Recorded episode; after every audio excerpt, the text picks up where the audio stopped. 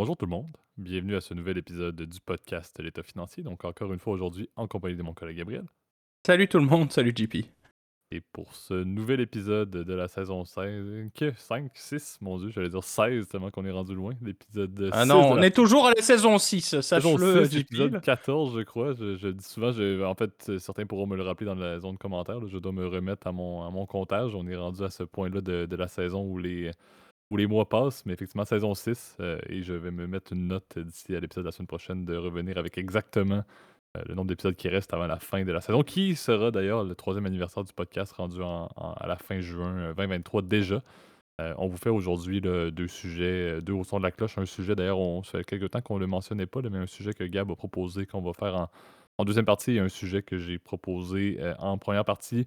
Euh, on ramène au début, vous allez voir, avec un peu, euh, un de contexte du système financier. Et en deuxième partie, euh, un volet un peu plus lié à la, météo, si on peut dire, inspiré, vous allez voir, d'un événement marquant dans les derniers jours au Québec. Pour ceux qui nous écoutent du Québec, vous savez de quoi on parle.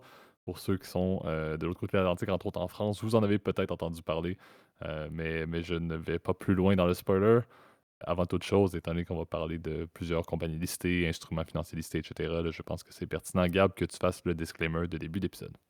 Ouais, bah en effet, effectivement, comme vous le savez, euh, chers auditeurs, je me répète de semaine en semaine. Enfin, pour ceux qui euh, sont là depuis le début, j'ai comptabilisé, ça fait 147 fois que je fais le disclaimer. Donc, euh, n'oubliez pas évidemment que tout ce qu'on parle dans le podcast, s'agit évidemment que de notre opinion personnelle, il ne s'agit pas d'une recommandation officiel de placement, conseiller, euh, pardon, un conseiller financier, quiconque est autorisé à vous faire des recommandations si vous avez des questions euh, vis-à-vis de votre situation euh, personnelle. Je pense qu'effectivement, ce sera la meilleure, la meilleure chose et aussi vous renseigner aussi par vous-même. Hein.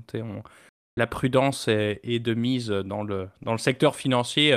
vous êtes maître de votre destin financier et des risques, évidemment, que vous prenez à chaque fois. Euh, je, petite correction de ce que tu disais, JP. En fait, on est au 15e épisode de la saison 6. Hein. Je, viens de regarder, en fait, pendant que tu faisais le, la petite introduction. Donc, euh, ça nous reste, euh, je sais même plus, parce qu'on est, on est sur 26, c'est ça, à chaque fois? Par, C'est ça, 26, 52. Je, suis perdu dans ma tête, là, parce que tu sais, c'est les, les demi-semaines de paye. Moi, à chaque fois, c'est ça en tête, là. Mais bon. donc, bref. Euh, c'est euh, donc c'est un nouvel épisode et puis j'ai ouais, j'ai bien hâte de en tout cas de discuter en tout cas pour le deuxième segment puisque bon vous aurez compris euh, de quoi on va parler mais je pense que le premier segment aussi va nous intéresser nos auditeurs. D'habitude j'ai vu que les sujets aussi je vais faire un espèce de micro spoiler d'immobilier souvent marchent bien donc je pense qu'on est prêt JP à lancer l'introduction avec le haut son de la cloche c'est ça? Absolument. Donc le premier haut son de la cloche à l'instant Parfait. Donc, euh, effectivement, c'était bon, immobilier, un peu financement commercial. on, je lisais beaucoup là-dessus euh, après ce qui s'est passé dans le système financier, euh, avec le monde des, bons du trésor, avec les SVB de ce monde. On en a parlé à maintes reprises et, pendant plusieurs épisodes. on commence à avoir un peu de. On, regarde vers l'avant un peu et de voir quel pourrait être le, le prochain problème. Je l'ai nommé comme étant la prochaine épée de Damoclès du système financier ou des grandes banques qui pourrait encore une fois amener un peu d'inquiétude, un peu d'incertitude. On ne parle pas nécessairement de bank run, mais le fait que les consommateurs, les clients n'auraient peut-être pas euh, confiance face euh, au fait d'avoir leur, dépôt dans les institutions financières, principalement du secteur américain. Là, ça, c'est la trame qui est importante de, se souvenir. On va parler énormément et, d'une teinte très marquée aux États-Unis, mais le contexte américain est un peu similaire ailleurs, au Canada, en France, etc., mais pas nécessairement au même point. Donc, euh, prenez-le avec un sel, sachez que c'est très américain.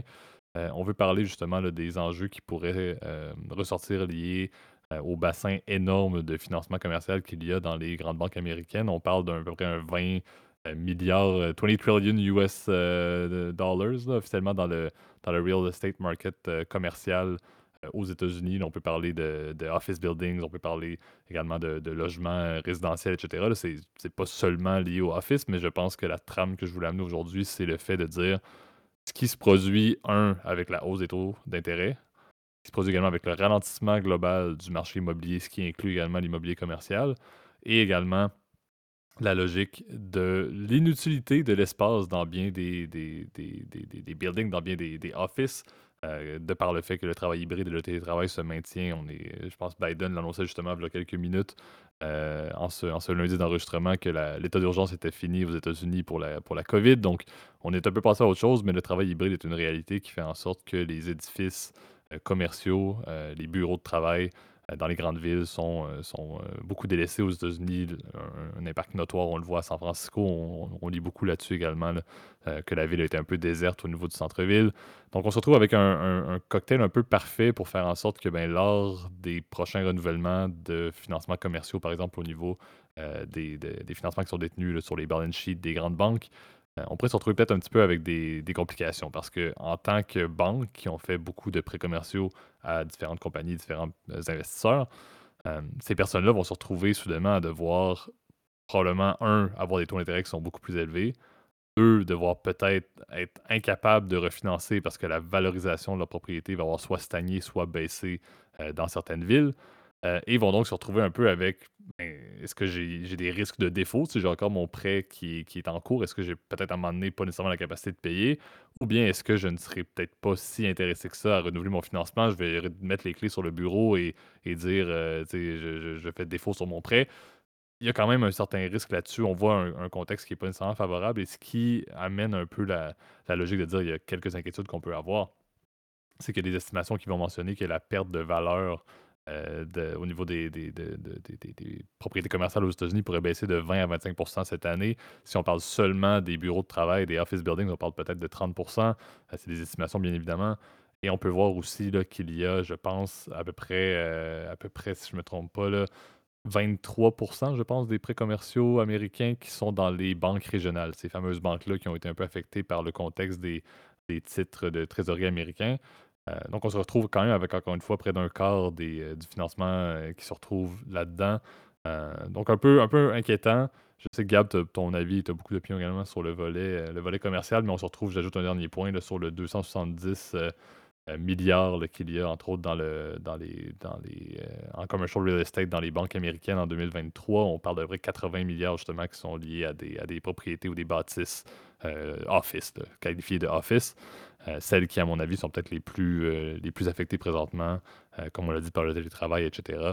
Donc, un, point un peu curieux, encore une fois, il n'y a pas rien qui amène nécessairement de l'inquiétude maintenant, mais le fait qu'on a un énorme bassin qui se renouvelle bientôt, le fait qu'il y a quand même une bonne répartition du marché américain, des prêts commerciaux pour les offices qui se retrouvent dans les banques régionales, ça peut amener un petit peu d'incertitude et on voit, les questions ont été posées à la fois à à, la, Banque centrale américaine, ont été posées également à, Jamie, euh, Jamie Dimon, Jamie Dixon, je toujours le, nom du CEO de la, number one bank américaine, euh, mais qui a lui aussi mentionné qu'il ne trouve pas ça inquiétant, mais c'est quand même un point à soulever, c'est un point à garder en tête parce qu'il y a tout de même de l'incertitude liée au monde du financement commercial euh, par les grandes banques américaines et par les plus petites banques américaines je pense que c'est pertinent de le mettre en emphase. Encore une fois, je ne m'inquiète pas nécessairement pour le résidentiel, les propriétés, les condos, etc. Oui, ça va baisser peut-être, c'est pas idéal, mais c'est vraiment en plus l'inoccupation des buildings, des office buildings dans les grandes villes qui amène beaucoup d'incertitudes sur la capacité pour des, propriétaires de ces bâtisses-là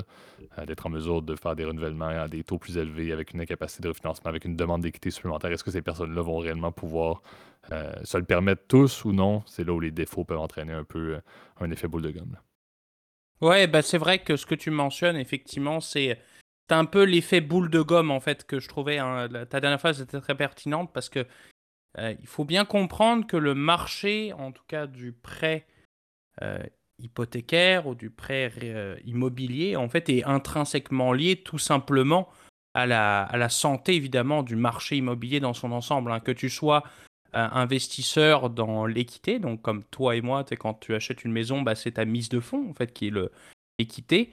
Et eh ben de l'autre côté, les, prêteurs, eh ben, évidemment, ils sont liés à la performance du marché euh, immobilier. C'est sûr que si ce dernier il se dégrade, eh ben, tu as des possibilités effectivement que le, eh ben, que le marché plante et que les prêteurs euh, ne soient pas remboursés intégralement. Parce que c'est un peu le pari. Hein, euh, le pari d'un prêteur, c'est que tu rembourses évidemment tes paiements évidemment comme prévu et que tu rembourses les intérêts puis le capital que tu as emprunté. C'est la règle, on va dire, d'un prêt. Là, je vous apprends rien, là, mais c'est comme ça que ça fonctionne. Puis en termes d'évaluation, eh ben, le taux qui était chargé, eh ben, représente en fait le risque, ta solvabilité en fait sur le marché. Le problème qui arrive en ce moment, eh ben, en fait, je vois, je pense qu'il y a une combinaison de trois facteurs qui sont euh, on va dire, assez inquiétant. Et vous le savez, euh, chers auditeurs, vous savez, on aime bien en tout cas le côté immobilier. Donc, et je sais que vous connaissez un peu ça, puisque c'est plus tangible pour vous, etc. Donc, n'hésitez pas à partager euh, vos opinions, puis à, nous dire si vous êtes d'accord, en tout cas, avec ce que je dis ou ce que tu dis, JP. Hein. Je, déjà, c'est un espace d'échange et de, discussion. moi, je pense que le premier facteur aussi, bah, c'est que tout simplement, tu l'as dit, structurellement, tu as une vacance qui est plus élevée. Alors le taux de vacances, on se rappelle, c'est le pourcentage en fait du revenu potentiel d'une bâtisse qui n'est pas euh, obtenu parce que le, bureau euh, n'est pas occupé. Euh, il y a des tendances qui sont très observables en fait sur le marché. Tu as mentionné San Francisco. Bon, c'est clair que c'est le, le marché, on va dire, qui a le plus souffert de la pandémie. avec le retour au bureau a été beaucoup plus lent que prévu.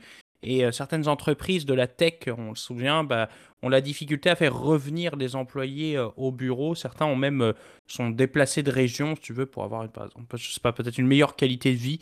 Je ne sais pas trop si c'est le cas dans les faits. Ça, rendu à, c'est une, question de choix personnel, hein, de savoir est-ce que vous êtes mieux être H24 devant un écran à 2000 km de ton employeur. Bon, ou est-ce que tu aimes bien être au bureau, mais bon, avec des aléas comme évidemment les, les, bouchons, etc., Bref, les transports en commun bondés, enfin vous connaissez tout ça, là, mais euh, et, et cette vacance structurelle, effectivement, elle a créé, si tu veux, un, une pression évidemment sur les prix négative, évidemment, sur les prix, euh, en tout cas déjà dans les office buildings. Donc office building, donc ça c'est des immeubles de bureaux, donc euh, que ce soit d'ailleurs, quelle que soit la qualité d'ailleurs des, des, immeubles de bureaux, il semble quand même que la, par contre les immeubles de bureaux de meilleure qualité, ce qu'on appelle les, les classes A, d'ailleurs on appelle ça un peu comme euh, A, B, C, un, peu comme, un, peu comme les codes de crédit d'ailleurs c'est assez rigolo là, mais euh, le A donc souvent sont des immeubles en centre-ville avec des aménagements et puis des transports qui sont adaptés.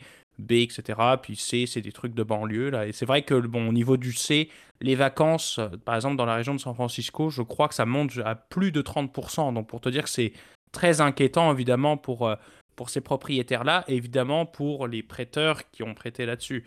Euh, on voit qu'il y a eu cette, tendance, s'est aussi accélérée par, en fait, tout simplement un freeze dans, le, dans ce secteur-là au niveau des prêts.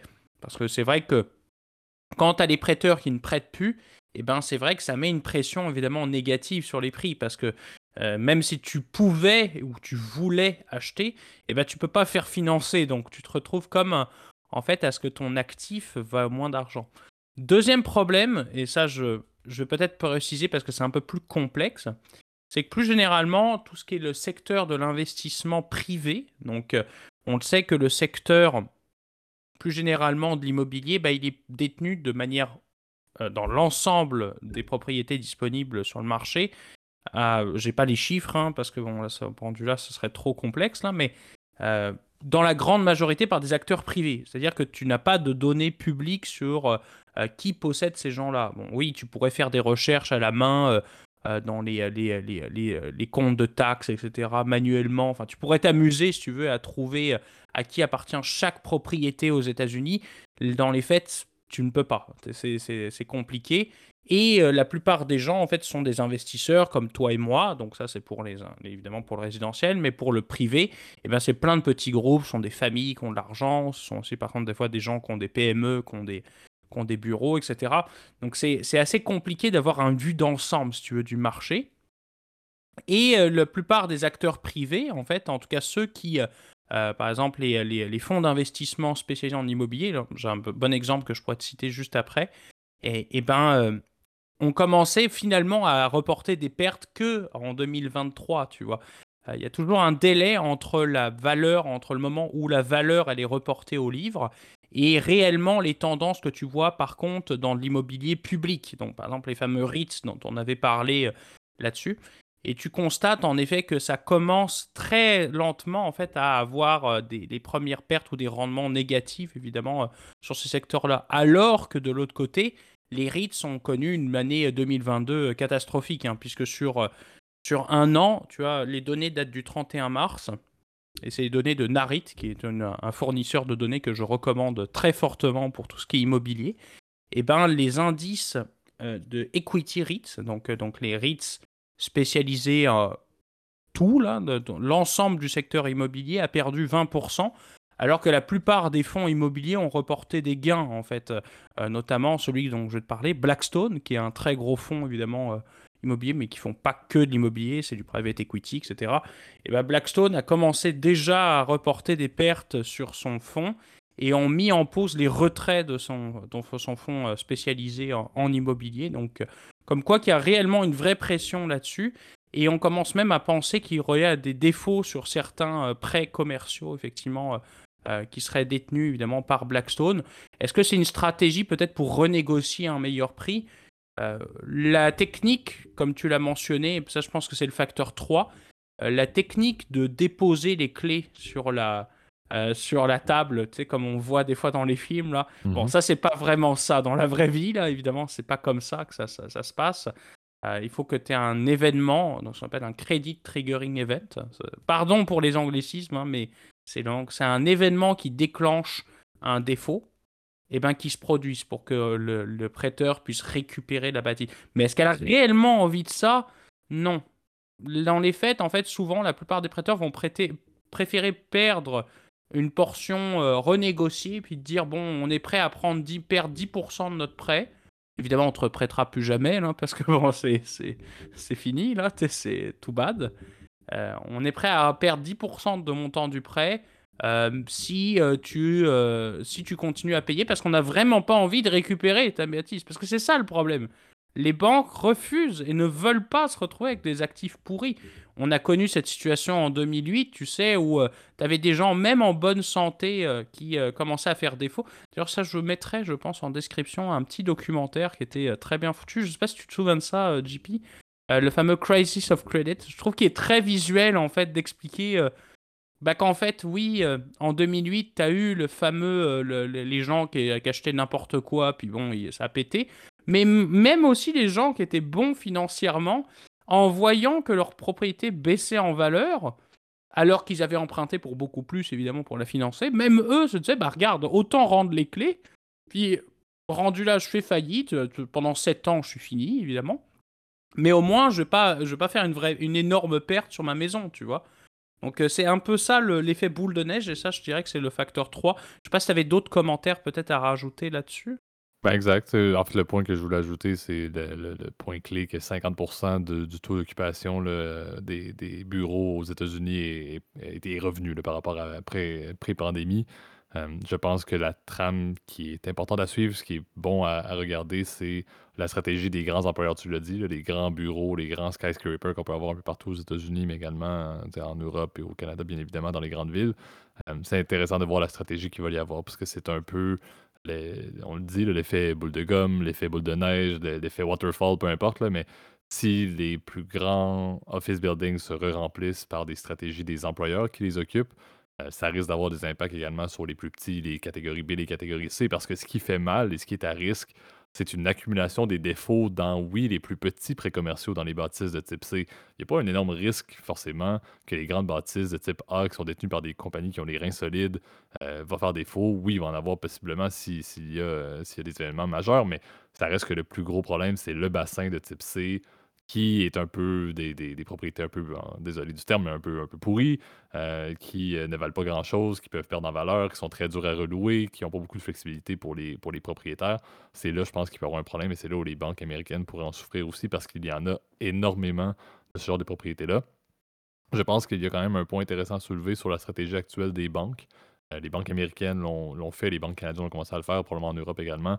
Mais le fait de ramener des employés au bureau, de ramener un nombre quand même assez élevé euh, de journées de travail, c'est sûr que c'est bon pour leur bâtisse commerciale, mais c'est bon également pour donner une trame pour que d'autres compagnies emboîtent le pas.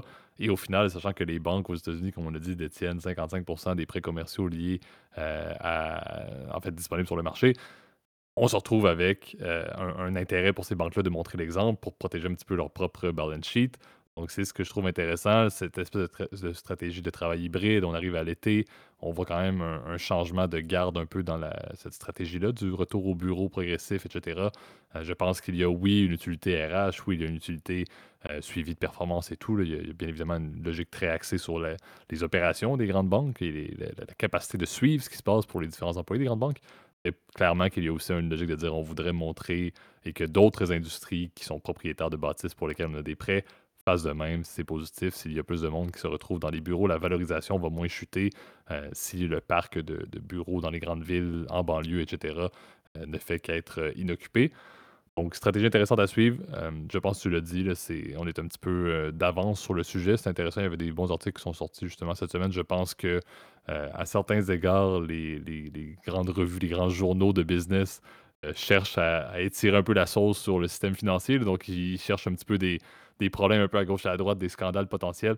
Euh, on n'y est pas présentement, je pense. C'est pas quelque chose qui est vraiment à risque. Et je l'ai dit, c'était vraiment Jamie Diamond d'ailleurs que, je, que je voulais nommer. Euh... Ouais, tu avais dit Dixon, là, j'ai d'ailleurs. Dixon, j'avais.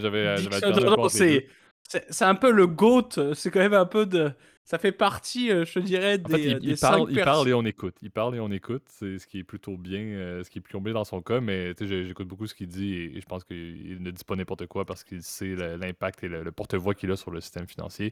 Euh, mais c'est important d'y porter attention et tu le dis en tant qu'investisseur, c'est aussi intéressant de s'en souvenir pour l'impact sur les rates, etc. C'est un point qui est pertinent, effectivement.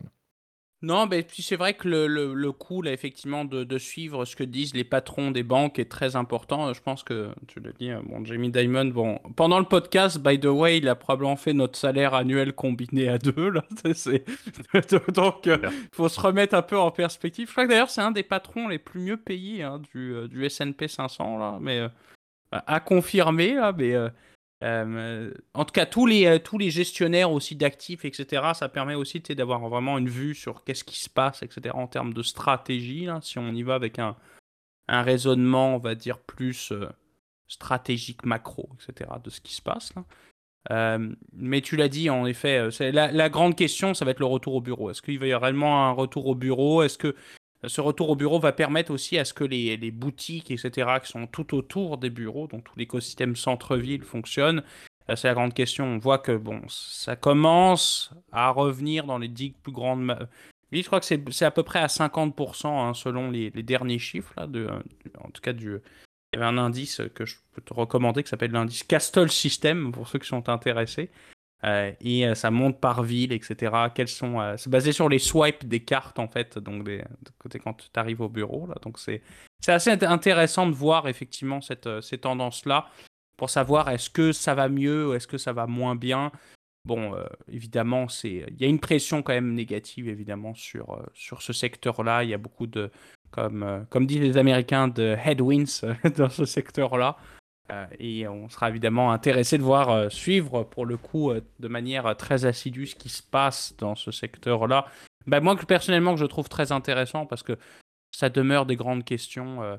quid aussi de l'immobilier industriel aussi qui, est, qui a été très en vogue avec les, tendances de e-commerce qu'on a connues. Donc c'est pareil, ce sont des tendances qui sont très intéressantes, très complexes. Donc à suivre pour le coup.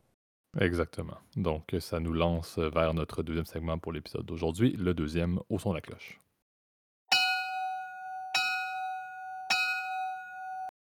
Parfait. Donc, euh, donc on l'a moussé un petit peu. Là, je lance le sujet directement. on veut parler des, dérivés climatiques qui sont un type d'instrument financier de gré à gré. La raison pour qu'on va en parler, je pense, Gab, c'était le point euh, que tu, qui t'a amené à, le proposer, qui est un sujet très intéressant en tout temps, mais qui est particulièrement intéressant lorsque le Québec se sort à peine euh, d'un 5 jours où je pense même pas tous les abonnés ont récupéré l'électricité, mais on a eu euh, jeudi, mercredi soir, je pense, de la semaine passée, une, quantité assez, euh, assez astronomique de, de verglas, de pluie verglaçante sur la, grande région de Montréal, au point où je pense que c'était près de la moitié de l'île qu'il n'y avait pas de, courant entre le mercredi et le jeudi matin.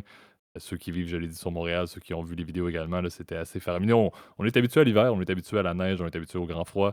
Euh, mais lorsque vient le temps d'avoir de la pluie verglaçante qui fait en sorte que chaque élément extérieur se retrouve littéralement comme si c'était une patinoire, mais, mais, euh, mais aérienne, euh, c'est assez douloureux pour le système filaire d'Hydro-Québec qui n'est pas, pas sous terre par, pour raison de coût. mais les arbres s'en sont portés très, très mal. Donc, ceux qui sont, sont sur Montréal n'ont pas eu besoin de monter dans les Laurentides ou à l'extérieur pour voir une quantité épouvantable de bois coupé. on se sentait presque dans une dans, des, dans un camp de bûcherons en marchant sur la rue pas loin de chez Gab. donc, assez fascinant comme contexte. Tout ça pour dire que ben, des éléments climatiques majeurs ont des impacts sur des compagnies, ont des impacts sur des activités économiques et commerciales. Et qui dit, ben, on ne peut pas vraiment le planifier, que soudainement, en ce début du mois d'avril où il fait super beau, on se retrouve avec une crise, une crise du verglas 2.0, pas à la même ampleur. ceux qui nous écoutent et qui qui l'ont vécu, je, m'excuse déjà. je sais que c'était clairement plus grave la crise du verglas de l'époque. Je pense que j'avais un an, deux ans. mais tout de même, il faut trouver des manières de, pallier au changement climatique, de pallier à ces, crises climatiques-là. Je pense que les, dérivés climatiques sont un type d'instrument, un type de solution intéressant. du gré à gré, je l'ai dit, ça se fait surtout sur le CME, le Chicago Mercantile Exchange. Il y a eu, je pense, à l'époque également une bourse à Londres qui en avait fait un petit peu, mais ça a arrêté. Euh, et ces instruments-là, c'est simple, je l'ai dit gré à gré. Donc, il y a une, euh, entité, une, compagnie, une personne, une contrepartie euh, qui va accepter de prendre le risque lié à un événement spécifique euh, pour une autre personne. Donc, c'est un peu comme de l'assurance à un certain niveau. Là, si on prend Gab et moi, donc Gab pourrait être un agriculteur et moi, je pourrais être quelqu'un qui décide de prendre le risque. Donc, Gab veut, veut essayer d'éviter les pertes de revenus liées à une sécheresse. Donc, on va mettre un événement X dans un contrat. On va mettre un, barème pour justifier si oui ou non, ou une clause qui va permettre oui ou non, ou un indice, peu importe, qui va permettre de justifier si est-ce que je dois ou non payer à Gab le montant qui était prévu au contrat. Et durant la durée de ça, l'expiration qui a été définie, ben, Gab me donne une prime euh, pour cette protection-là. Donc, c'est vraiment une forme d'assurance, mais fait de gré à gré. Ce sont des instruments financiers tout à fait euh, logiques, comme on a dit. Euh, over the counter, il n'y a pas beaucoup de. C'est pas un listing super, c'est quelque chose de très de pricé et de, et défini selon les, conditions. selon des conditions qui sont définies entre les deux parties prenantes, ou plus. mais il y en a quand même quelques exemples intéressants. Donc, je l'ai mentionné, le monde de l'agriculture, le monde de l'hôtellerie également. Euh, peut être un point où le genre de, compagnie qui pourrait s'y intéresser, dépendamment de l'achalandage ou dans les périodes hautes, etc. Euh, on peut penser également à euh, des compagnies aériennes également. Je pense que pendant la pandémie, ça peut être le genre de truc qui est intéressant lorsque la business ne roule pas, ne roule pas à, plein régime. donc, sur compagnie de transport, etc. Donc, tout ce qui peut être affecté par n'importe quelle forme d'événement qui peut être quantifié, qui peut être justifié. On peut parler de quantité de neige, on peut parler de verglas, on peut parler de peu importe, mais un événement météorologique. Compagnie d'énergie également. Donc, le vent, par exemple, pour les, euh, pour les, euh, les, compagnies qui font dans l'éolien, pourrait être une manière de faire un, un barème, justement, et faire un, un gré Donc, c'est une manière souvent d'éviter des pertes de revenus liées à des événements météorologiques qui sont quantifiables par une manière, par un indice, par une clause dans le contrat.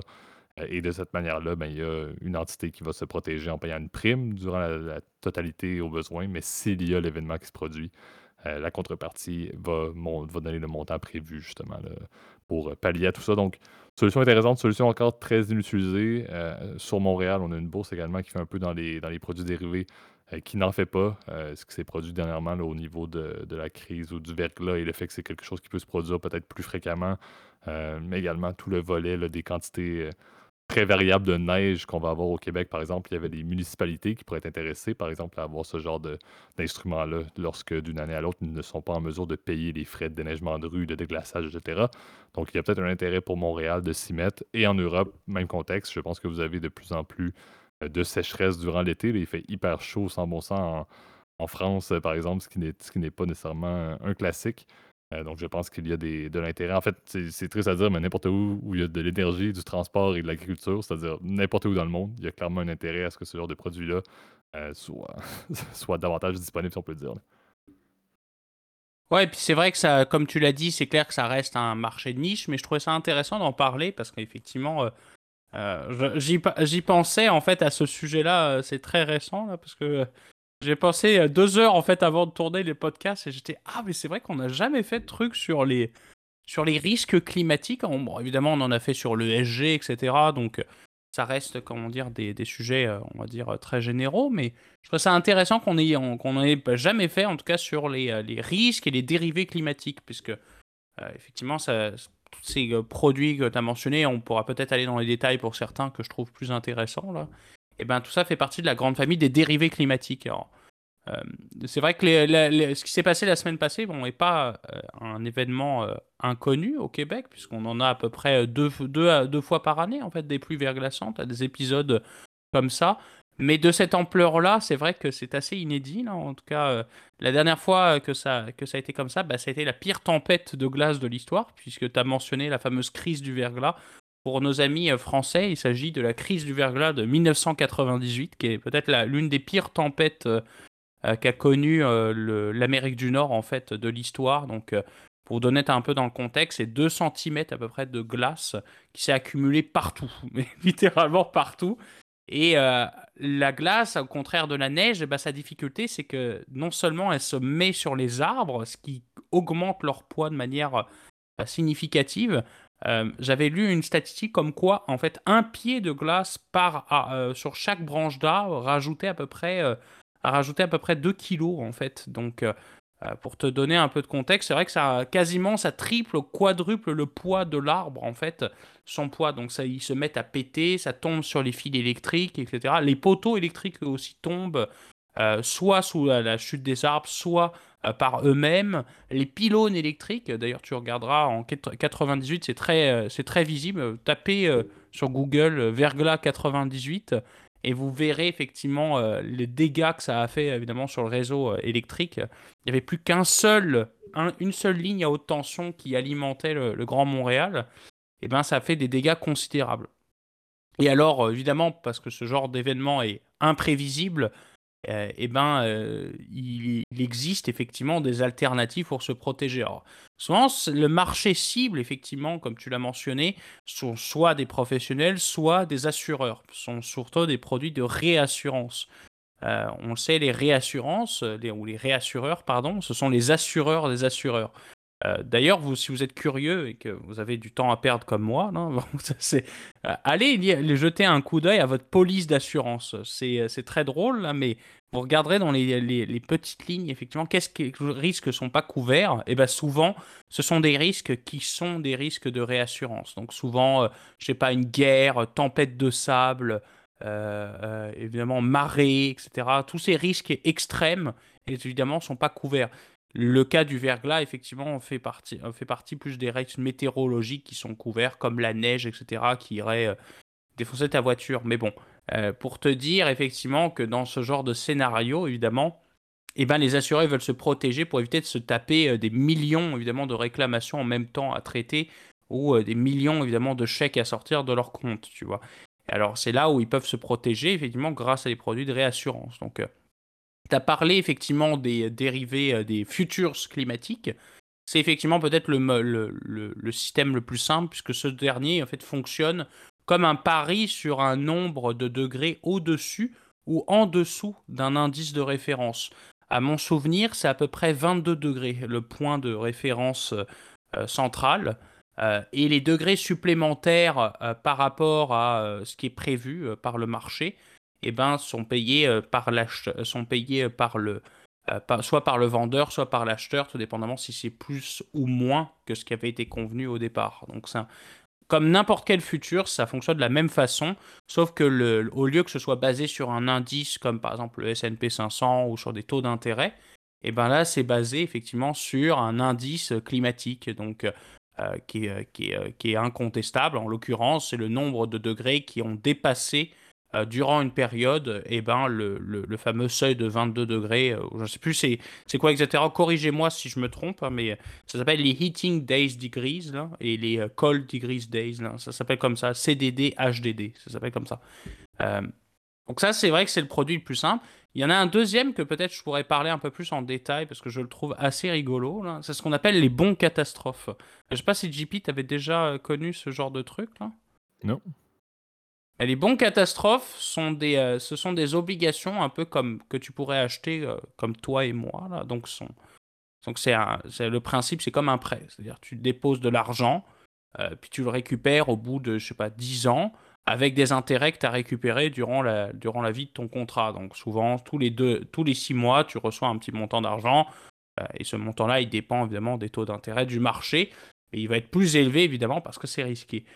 L'avantage, en fait, ce qui est rigolo avec ce produit-là, c'est que non seulement il est lié au risque de défaut, évidemment, de la compagnie de réassurance, souvent ce sont les réassureurs qui émettent ce genre de produit, soit c'est lié en fait au risque qu'il y ait une catastrophe naturelle. Exemple, s'il y a un tremblement de terre, le réassureur ne te paye pas. tu vois. Donc en fait, en réalité, c'est comme un espèce de pari en fait qu'il va pas y avoir de catastrophe naturelle. Si tu as une catastrophe naturelle, et ben là, tu as perdu en fait toute ta bise de départ. Tu auras récupéré que les intérêts qui sont souvent plus élevés évidemment que, ce qui fait euh, normalement euh, sur les taux des marchés. C'est quasiment le double, donc c'est très très bien payé. Par contre, si c'est la catastrophe, bah là, pour le coup, tu es couillonné. évidemment, cet argent-là euh, permet évidemment de payer les réclamations des réassureurs qui elles-mêmes vont payer les réclamations des assureurs, tu vois. Donc c'est comme un, un espèce de système financier en fait dans lequel tu vas prendre des risques climatiques. Et c'est vrai qu'il va y avoir une vraie tendance, je pense, dans le futur avec euh, ce qui arrive évidemment avec le réchauffement climatique. Euh, ça, je ne vous fais pas de discours, je pense que vous êtes bien au courant, là, la montée des eaux.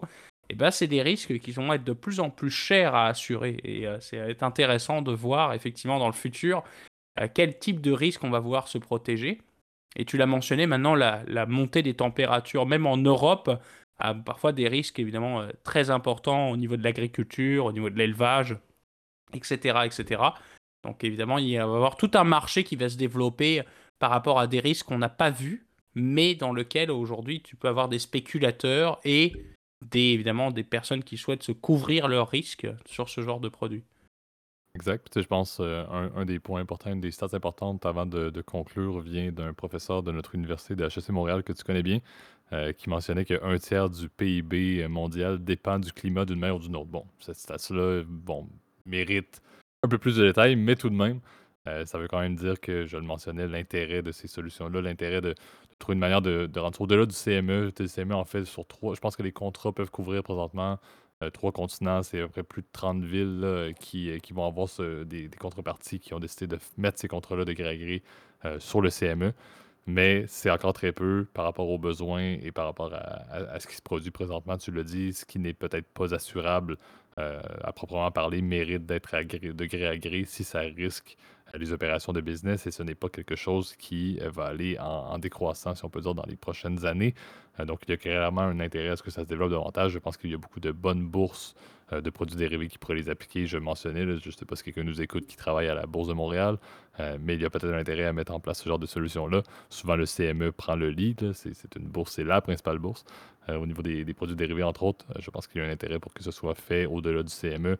Je fais un peu ma, mon lobbying, si on peut dire, euh, mais je pense que c'est intéressant. et...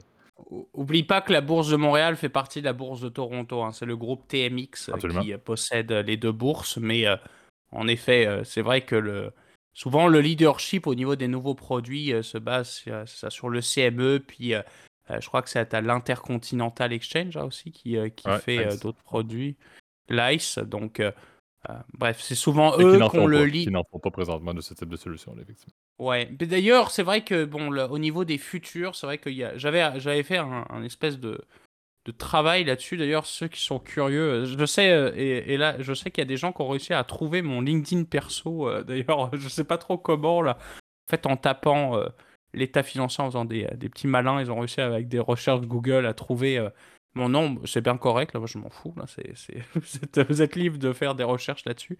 en tout cas, dessus, il y a euh, tout un espèce de papier là-dessus. Donc, si vous avez du temps à perdre, euh, eh ben, euh, vous pouvez le lire. Là. Mais j'avais fait justement des recherches et c'est vrai que la liquidité sur ces produits-là demeure, on va dire, un gros problème parce que c'est vrai que c'est un marché, encore une fois, de niche, un marché de professionnels. Donc, Souvent, on préfère ne pas se casser la tête avec une tierce partie, puis on fait ça plutôt, on deal entre nous, là, en fait, tout simplement. Donc, euh, ça peut être un, des enjeux, peut-être, qu'il va y avoir, encore une fois, sur ce genre de produit. Exactement. Donc, je pense que c'est intéressant à suivre. C'est encore une fois une solution, euh, un type d'instrument financier qu'on n'a pas assez parlé, qu'on n'a pas du tout parlé, euh, mais qui vaut la peine d'être lu davantage. C'est pas quelque chose que vous pouvez vous exposer forcément en tant que en tant que petit investisseur, mais ça reste un point intéressant. Et je l'ai dit, s'il y a une espèce d'effervescence euh, dans ce genre de contrat OTC-là, qui sait euh, la suite des choses, qui sait les indices, etc., je pense qu'il peut y avoir euh, de l'intérêt là-dessus, donc à suivre. mais, mais très bon sujet pour conclure l'épisode. Merci tout le monde pour votre écoute, comme à l'habitude. Donc, merci Gab pour ta participation. vous pouvez nous retrouver, comme à l'habitude, sur notre plateforme clé pour la zone commentaire public, donc YouTube. N'hésitez pas si vous avez apprécié la vidéo à aller mettre un like, à vous abonner à la chaîne, euh, à mettre la cloche également pour avoir les notifications. Pour ceux qui veulent faire le même genre de commentaires, mais sur une base plus privée, Gab met toujours dans la zone de description l'adresse courriel, donc ça nous fait toujours plaisir de vous lire et de surtout voir vos idées de sujet. C'est toujours super apprécié de savoir qu'est-ce qui vous intéresse et d'essayer de, mettre ça dans, un, dans le, dans le, line-up en bon anglais d'un des prochains épisodes qu'on fait. et pour ceux qui nous écoutent, comme à l'habitude, sur les plateformes audio, la majorité d'entre vous, vous pouvez nous retrouver sur Apple Podcasts, sur Spotify, sur Overcast, sur Deezer, etc. Euh, tu le mentionnais, il y a eu une petite amélioration côté Spotify en termes d'échanges ou de commentaires publics, donc ça c'est bien. Euh, mais ça reste des plateformes très axées sur l'abonnement et sur le, fait de mettre des likes ou de mettre des, étoiles, etc. ce qui aide beaucoup au référencement. Euh, et comme on l'a mentionné, on, voit quand même une bonne tendance sur le fait que les écoutes sont était en, hausse ou plutôt stable avec, avec les derniers sujets qui étaient très d'actualité. Donc, si vous appréciez notre contenu, surtout n'hésitez pas à faire du bouche à à en parler à vos amis, à vos proches, à vos collègues. Euh, je pense que, comme on l'a dit, le but du podcast, c'est d'être, encore une fois, en bon anglais, un enabler de discussion entre vous, entre vos proches. Euh, et vos collègues. Donc, n'hésitez pas à le partager. Je pense que si le podcast vous amène à en parler le lendemain quand vous avez écouté l'épisode, ça va nous faire très plaisir de savoir. N'hésitez pas à nous dire aussi, ça va nous, nous faire des, des fleurs et on, on en sera très heureux. D'ici là, je vous souhaite tout le monde une très belle semaine. Salut, bonne semaine.